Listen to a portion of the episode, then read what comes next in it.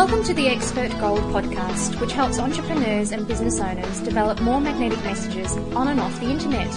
Now join your host, Gihan Perera, as he helps you turn your ideas, insights, and expertise into practical business boosting strategies, tactics, and actions. Have you lost that loving feeling so the crowd gave you a standing ovation after a great keynote, or that hot prospect gave you a verbal agreement at that crucial sales meeting, or your newest coaching client finally committed to taking clear, specific actions, or a reader told you that, a, that your book changed her life. Feels great, doesn't it?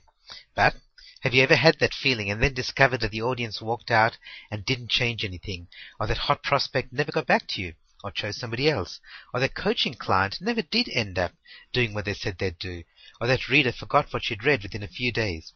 How could this be? They loved you. You knew it, and they knew it. So what made them fall out of love with you? Today's audiences, clients, prospects, and consumers fall in and out of love with stuff a hundred times a day. They haven't got time to go on a date with you. The best you can hope for is speed dating.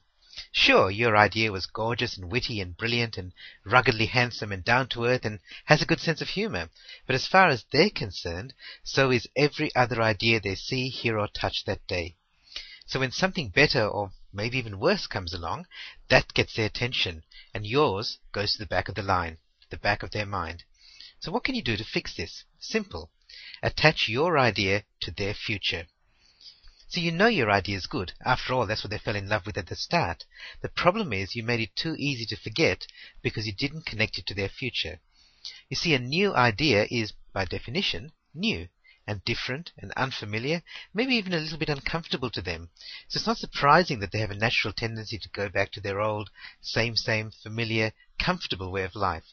As John Lennon famously said, life is what happens to you while you're busy making other plans.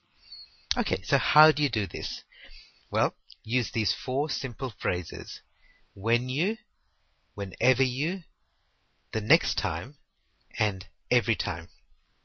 Let me give you some examples. Give yourself a big mental hug when you pass by the ice cream freezer at Coles and head for the fresh veggies instead. Whenever you turn the key in your ignition, hook up your phone to the hands-free kit. The next time your network crashes, Call us, we'll be waiting. Every time you turn on the tap in your kitchen, remember that half the world's women have to walk an hour a day to get fresh water. So you get the idea? These simple phrases take your idea from the present, from the now, and attach them into your audience's future. Now, is that all it takes to be memorable? Of course not. You still need the brilliant idea, the receptive audience, and the elegant presentation, but you know you've got those things already. That's what made them fall in love with your idea in the first place. These phrases help them stay in love with you. So use these phrases, they do work. Um, what I mean to say is, the next time you're preparing a presentation, remember to use these phrases, they do work. You've been listening to the Expert Gold podcast. Visit us on the web at gihanperera.com. That's G I H A N P E R E R A.com. You can join the podcast, listen to past issues, and leave your comments, suggestions, and ideas. We look forward to having you back soon. In the meantime, remember, great minds don't think alike.